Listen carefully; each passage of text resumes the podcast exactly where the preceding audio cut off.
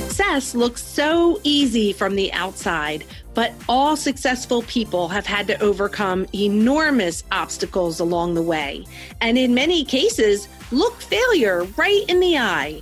Most successful people don't focus on the struggle, and rarely do they talk about it because, quite frankly, that's not what creates success.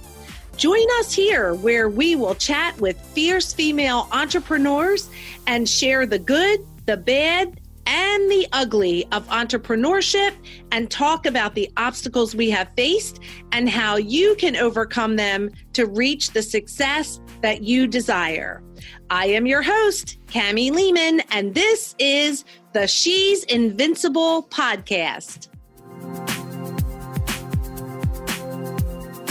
Hey everyone, thanks so much for joining us on the She's Invincible podcast. And today in the studio, we have the amazing Reverend Ronnie Roll. She is an ordained interfaith minister, mediator. She is certified in diversity, equity, and inclusion, and a mom to two grown sons and two fur children who will never grow up. Reverend Ronnie is quick to say that she's all about love from birth to transformation, helping people celebrate it, rejuvenate it, and renew it. Reverend Ronnie's latest venture is to bring love into the workplace through diversity, equity, and inclusion initiatives with her newly formed company called Spirit at Work. Welcome, Reverend Ronnie. It's such a joy to have you here with us today on the She's Invincible podcast. Thank you so much. I'm excited to be here too. Oh my gosh. So, so many fun things to talk about today. So, let's do this. How about we tell our listeners who is Reverend Ronnie Roll? How did you get where you are today? And what makes you invincible? Well, I have one of those really clear delineating marks in that I had a life before 1999 and now I have one after. And before 1999, I was a sales trainer, a motivational speaker, a published author, and also a strategic business consultant. And then one day in 1999, as I was getting dressed to give a presentation, I got struck by lightning inside my house. And I survived that. But one of the things that happened is that I started to have a series of dreams after that. And in those dreams, my life was laid out for me. And I was told that I was going to be making a lot of very big changes and that I, in fact, was going to get ordained, which I was like, say what? Me? Do you have the right person? I'm a single mom, I'm a sales trainer. Uh, I don't go to church on a regular basis. Did you mean that bold for somebody else? and so I really didn't want to pay attention to what I was seeing in those dreams. And I kind of tried to push them to the side. And then I had some friends come up to me and they said, You know, I've been having these dreams about you lately. And in these dreams, you get ordained. And I'm thinking, okay, this is kind of weird, but okay, I can I can deal with that. And they go, no, no, no. What's really kind of interesting is that when I come to tell you that you've been struck by lightning and you're getting ordained, you already know this.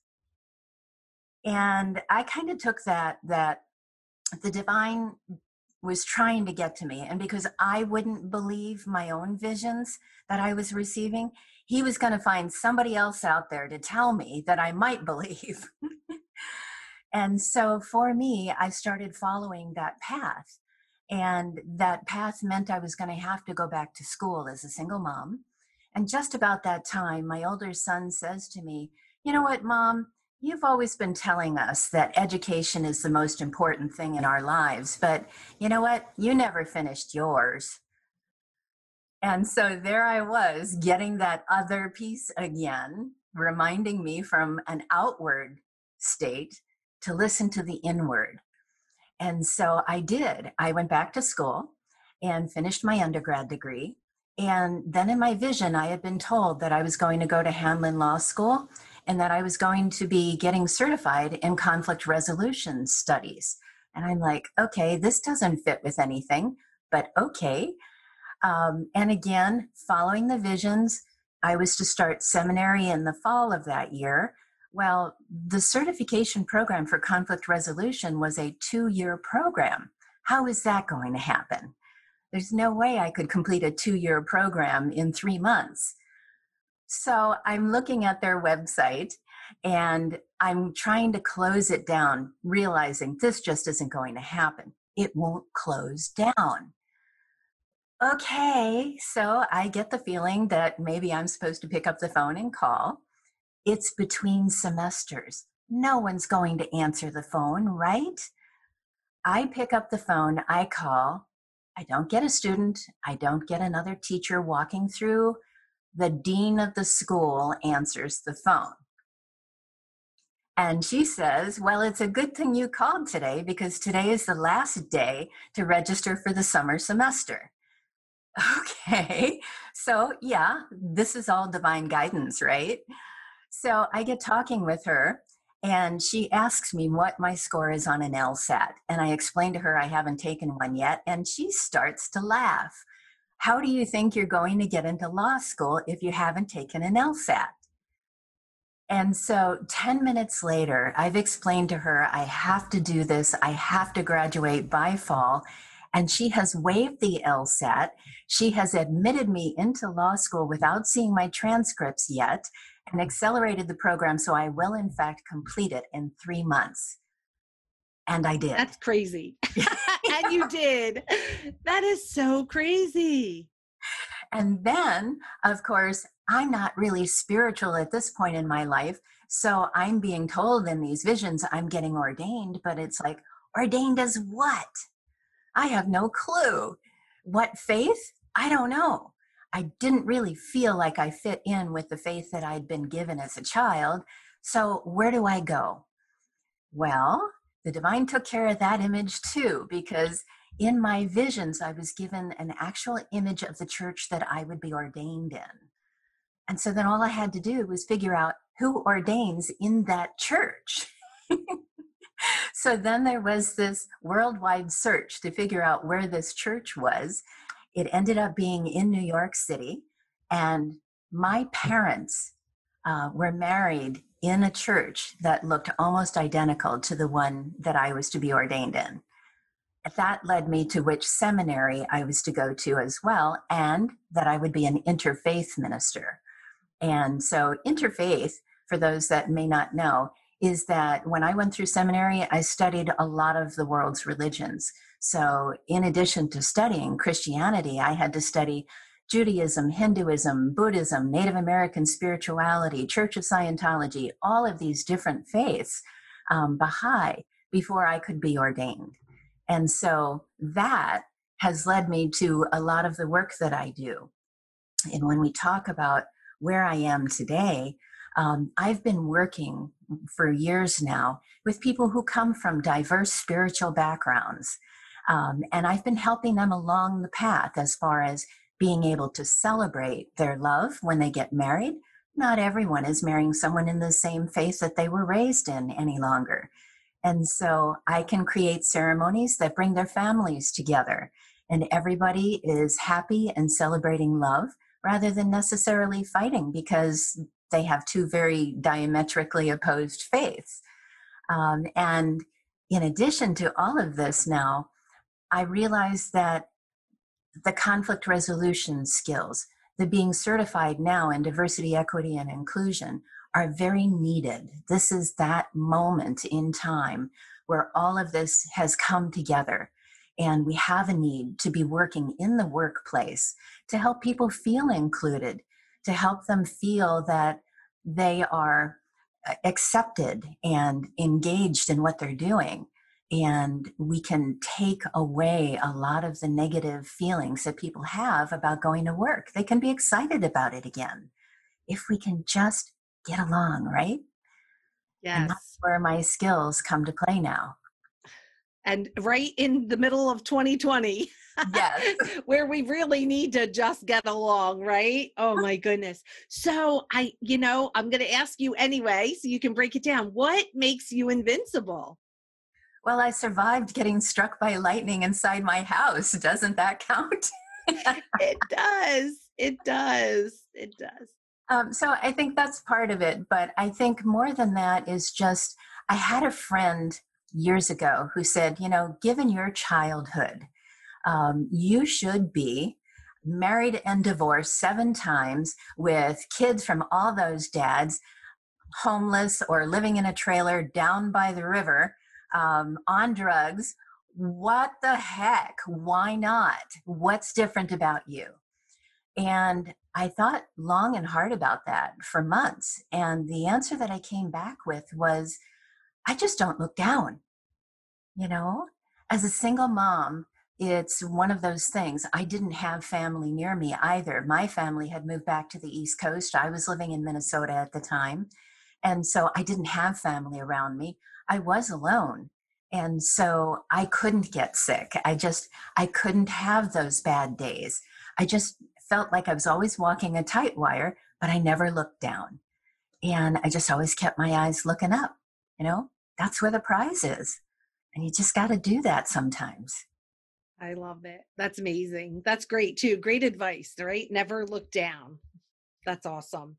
So tell us how, I mean, this is like a superpower of yours, so this will be easy, but tell us how do you bring um, spirit and love into everything that you do? I think it starts with finding it within yourself. And my journey certainly was a long one to get to that place and it was not one that I could ever have done alone. I was very blessed that at the right times, the right mentors walked into my life. And there's a saying that when the student is ready, the teacher will come. And I believe that wholeheartedly. Um, in fact, probably one of my most instrumental teachers I had seen in a dream again. So pay attention to those dreams, they really are important.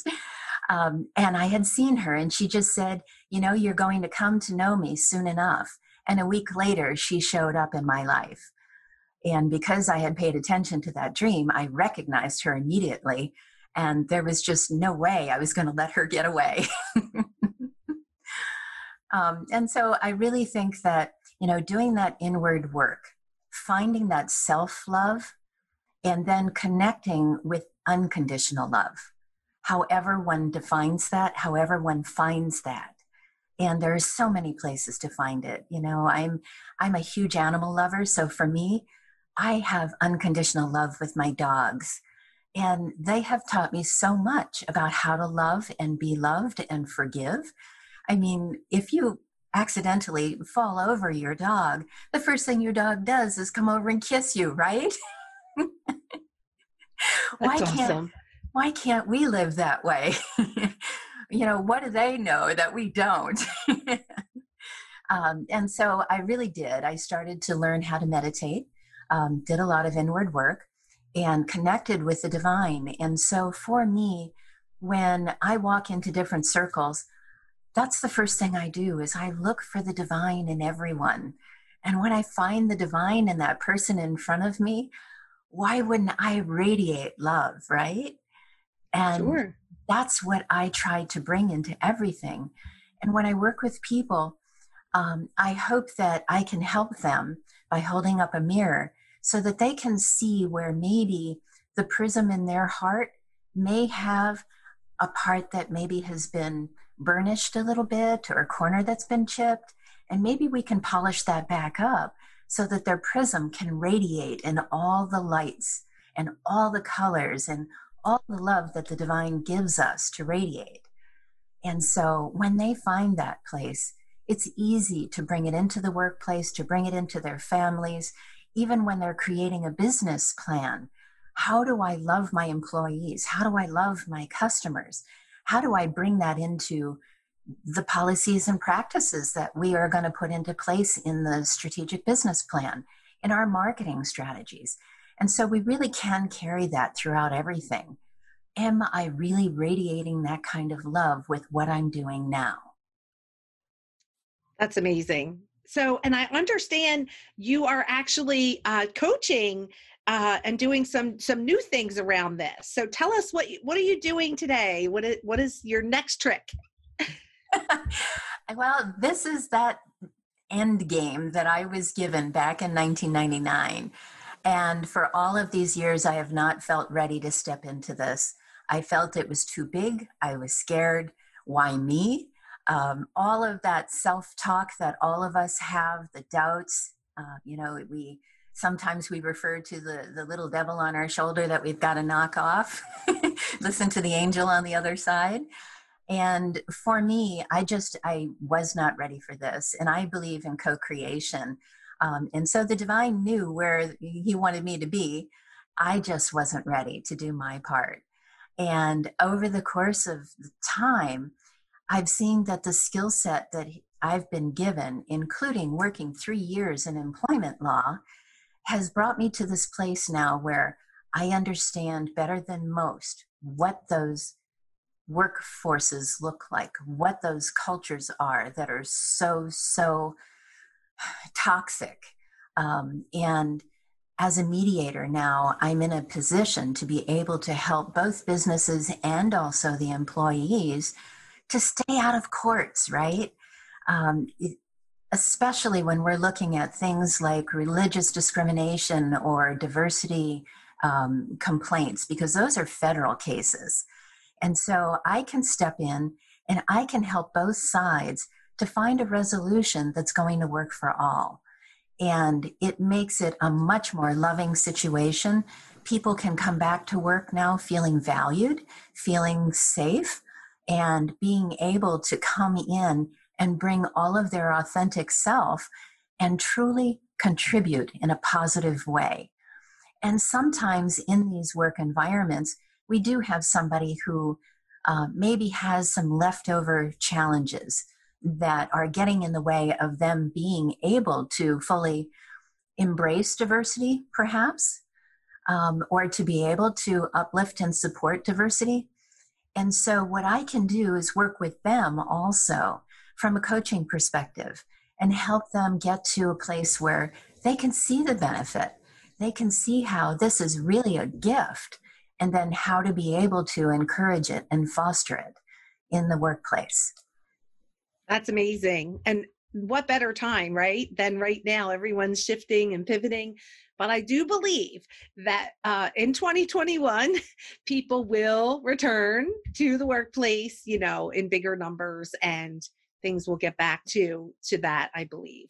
So that'll be and but I, I also believe that it's more difficult to uh, keep that you know front and center when everyone's working virtually too you know and they're not all in the same place. So is that something you're going to work with as well? Yes. Right now we do have issues of engagement because we have people who do feel disconnected from their teams. And so how can we still keep our teams healthy and happy engaged and doing things? And from the perspective of management they're thinking in terms of now I have all these people who are not working in an office where I can visually see them. And so now, how do I do things like evaluate performance? And so these are the kinds of strategic planning initiatives that we can talk about and that we can maybe institute some new ones now that will help not just today, but also provide us with a game plan for when we do bring everyone back or even the interim as we begin to bring everyone back. Yeah, so that's amazing work that you're doing. And I can't think of a better time of, you know, than right now to be doing that. So let's do this. Let's tell our listeners where they can find you. Easiest place to find me is on my website, and the address is spiritatwork.us. Well, that sounds easy. And so, just for the listeners too, we will have all of the ways that you can find Reverend Ronnie in the show notes. So, if you're listening right now, just click the show notes and everything will pop up, and you'll have access to all the ways to find her and the resources that she offers.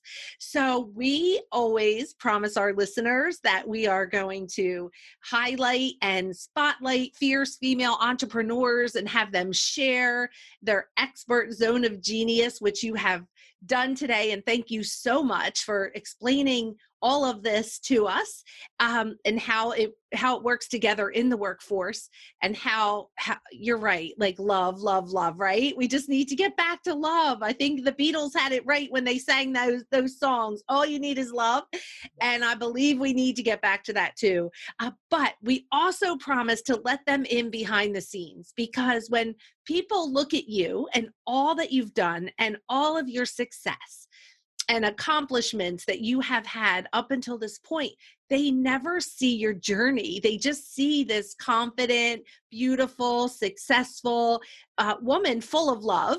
And so we love to share with them because when they compare themselves to you, which they should not, but they do, right? Because women are always doing that.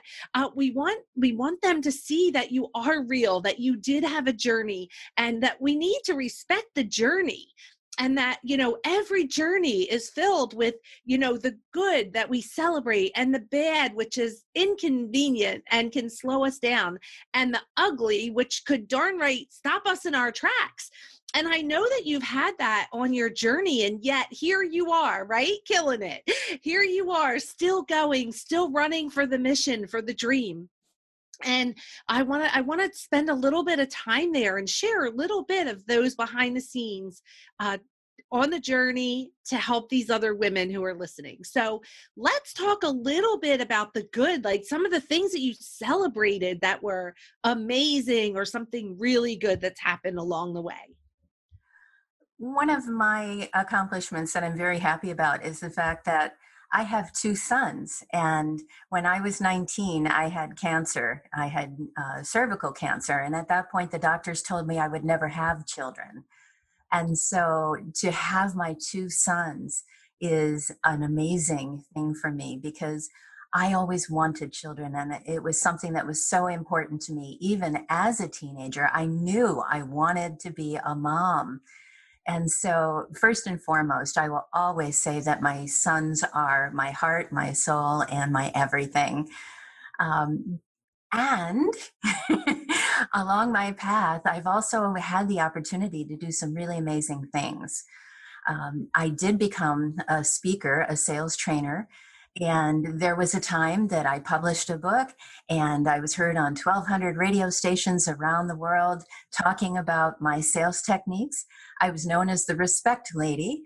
And so I would come in, and people, of course, would play Aretha Franklin singing R E S P E C T. and it was exciting. It was a great head game. You know, you have 5,000 people in an audience. Um, it really kind of filled a person, uh, at least your ego. um, and then I met another mentor of mine, a gentleman who had been on the stage a lot longer than I had whose successes had been amazing in 35 countries around the world. And he took me under his wing. And I told him I had a dream to write a second book, and I did. I wrote that book in four days, 200 pages. And I gave it to him for him to write the foreword. And he called me back and he said, You're going to be getting a phone call. I said, Really? Okay, from whom? He said, From the Pentagon. And I'm like, What? he said, Yes. I've told them about the chapter you wrote in your book that refers to the Pentagon, and they want you to come down and make a presentation. And so I indeed got that phone call from the Pentagon, put together a team, and went in to talk to the Pentagon about my concepts of what their future was going to look like in the next few years. I was talking to them about a lot of retention and recruitment kinds of initiatives that they were going to need, thinking in terms of they had a lot of their leadership getting ready to retire. Well, this was actually the year before 9 11 that I made my presentation. Can you imagine? It was so timely for them. And I, I believe that if we open ourselves up and we ask the universe to use us for the greater good. We do, we get used. And that I think was another one of those moments in my life. That is amazing. Yes. That, is so amazing. I can't imagine, you know, heading into the Pentagon for a day's work. wow. Yeah. Wow. And That's now amazing. I have that one that we're going to find out about this evening. And that is that nine weeks ago, I made a decision. I had decided that I was fully stepping into spirit at work, and this is something that's bigger than I can do myself. I was going to need some help, and I was going to need a lot of heavy duty visibility for this if it was going to get where it needs to go. And a friend of mine sent me a link to a movie, and I watched this movie. It was called Dreamer, and it was amazing. It talked about people who have dreams and about being able to take their dreams and really move forward with them. And at the end of this movie, it had a link to this place called the Archangel Academy. The minute that I heard the name, of course, I was hooked. Uh, but they are out of Ontario, Canada. And it is an organization of millionaires and billionaires who have decided that it isn't about having a million or a billion dollars. It's about touching a million or a billion lives and being able to make a difference in the world. And so that's what they're doing now is they have taken people who have these dreams, who have these visions. They're bringing them together. They're mentoring them. They're giving them an opportunity to work with not only creating business models and things like that, but also to do the inner work and to do this on the scale that they do it. And so we have a competition that's tied to all of this. And I submitted a video for this competition. And tonight I find out whether or not I am one of the finalists. If I'm one of the 10 finalists, my video is going to be shown in front of thousands of people. And they will then vote to decide whether or not my vision for Spirit at Work is going to be the ultimate winner. And so I'm very excited about what the future might hold. That is amazing. Well, I'm feeling great about that. And I know you are too. Yes. You're trusting. Trust trust the journey, right? Respect the journey. Yes. What do they say? Uh, he didn't bring you this far to bring you this far, right? to, Just to leave you. That's amazing. I believe I've already won because of all the work I've already done, the connections I've made. I recently had someone who saw the video on my personal Facebook page and contacted me and they own a filmmaker or they are a filmmaker who owns a business that has a very similar mission to what I do. It's called Peace Tree International. And so she wants to talk with me um, and get to know me better, and maybe for the two of us to be able to do some things together. So I'm very excited. That's amazing. I can't wait. I'll be my I'll be pinned to social media waiting to hear. That's so great. Oh my gosh. Okay. So now we have to take a turn with all this greatness. We're going to take a turn and we're going to talk a little bit more about your journey, but now we're going to talk about some of the bad things. I mean, you have had so much to celebrate so far, right? And uh, and if getting struck by lightning isn't bad enough, I I do know that there are still many many things. And so, um, would you like to share with us one of your bad stories, something you you were faced with that you had to overcome and maybe share with us how you did that. Well i think there's been a lot of bad in my life um, but it's always set me up for something good later on. And so i remember that i had been in an abusive marriage. It was verbally and emotionally abusive. And one of the things that happened was when i finally realized that what my ex husband was saying couldn't be true about me. I couldn't be fat, ugly, unlovable, um, all the things that he was saying. I got divorced after 12 and a half years. And one of the ugly and bad moments was that I stepped into a relationship that was even worse than what my marriage had been. And I was told things like, of whom much is given, much is expected okay, um, he alienated me in that instead of my going to work and getting another job somewhere else, he convinced me to come to work for him. Well, what that really was was a way for him to keep his thumb on me. And so he knew where I was, what I was up to. He could call me at work or he could call me at the house. He knew where I was. Um, and it became really another one of those defining moments for me because in that relationship, I realized how broken I'd gotten. and that there was a need for me to do some work. And when I finally got the courage to break off that relationship, he wanted me to go to therapy with him because we were going to have to continue a business relationship, right? If I was going to continue to run his company for him. And so I agreed to it. But every time we would go, he had gotten to the therapist in advance and said, fix our personal relationship and not work with the business side. So eventually I just said, no, this is not going to work. I've got to find an answer. And I came across a book that made a huge difference for me.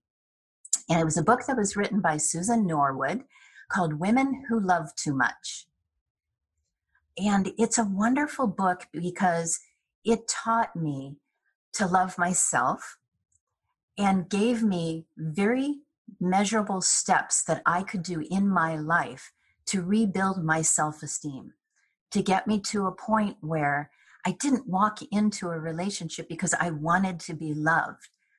I walked into a relationship because maybe it might be kind of fun. And I remember there was a time in one of those relationships where after three months, the gentleman came to me and he said, You know, I don't think this is going to work. And I said, Oh, okay. Why? He said, Well, because I don't think I'm ready to get married and especially to take on the responsibility of children. And I remember laughing out loud because I was like, yes, this is absolutely perfect. I was not at that place after only three months. And I had finally gotten to a point where I could appreciate the journey of a relationship and sit back and not try to make somebody love me, right? And so I realized at that moment that I had pulled out of a lot of that ugly and some of that bad. But as you know, there's always more. There's always more. Yes, we are always challenged. I think like the bigger the mission, the bigger the challenge and obstacles that we are faced with in our life. I think that's just the way it works so and that's that that was a bad story right like that is and and you know what's unfortunate is that a lot of people are still stuck in that place where you were and that you were able to you know find your way out and i love that you shared that book and i'll make sure to put that in the show notes as well that that book was really uh, that helped you a lot in uh, finding your way out and supporting you to this better relationship or you know better way so, yeah, we have to talk about ugly. Everybody has ugly. Uh, and you know what I think is amazing is that you you know you made it when you're ready to talk about it. Like so many people try to hide that. They try to hide their past because they're afraid that people will judge them and and some might um, but you because you had already gone through so much bad and you've already overcome that you were in a place where now you can talk about ugly uh, you're good uh, but tell us a little bit about ugly ugly is really ugly Um, and I love my family dearly. I always will. And I have made peace with them. Um, but I do need to start from the very beginning. And that was one of those moments that should have been amazing in that I was the first girl born on my dad's side in 65 years.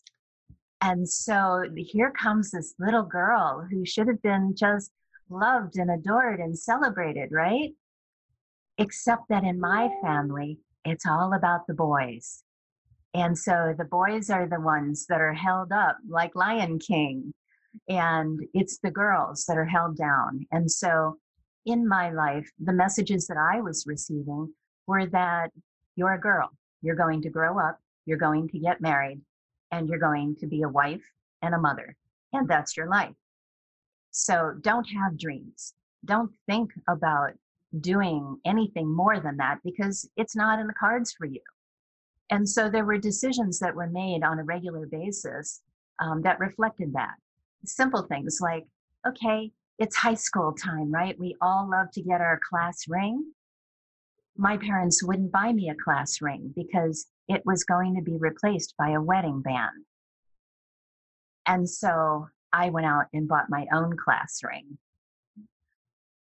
I also was that child who was abused from multiple members of the family in different ways. And so I kind of say to people if you can imagine it, it probably was happening to me. um, and so there was physical abuse and sexual abuse and emotional abuse and, and verbal abuse. It was just all happening in our house. My mother was a raging alcoholic. My father's way of dealing with all of it was to travel for a living and get away from it so he didn't have to be there. And then on the weekends, after mom had disciplined us all week long, she would tell dad Friday night everything we had done bad and demand that he then punish us as well. So, I mean, we got double jeopardy in our house.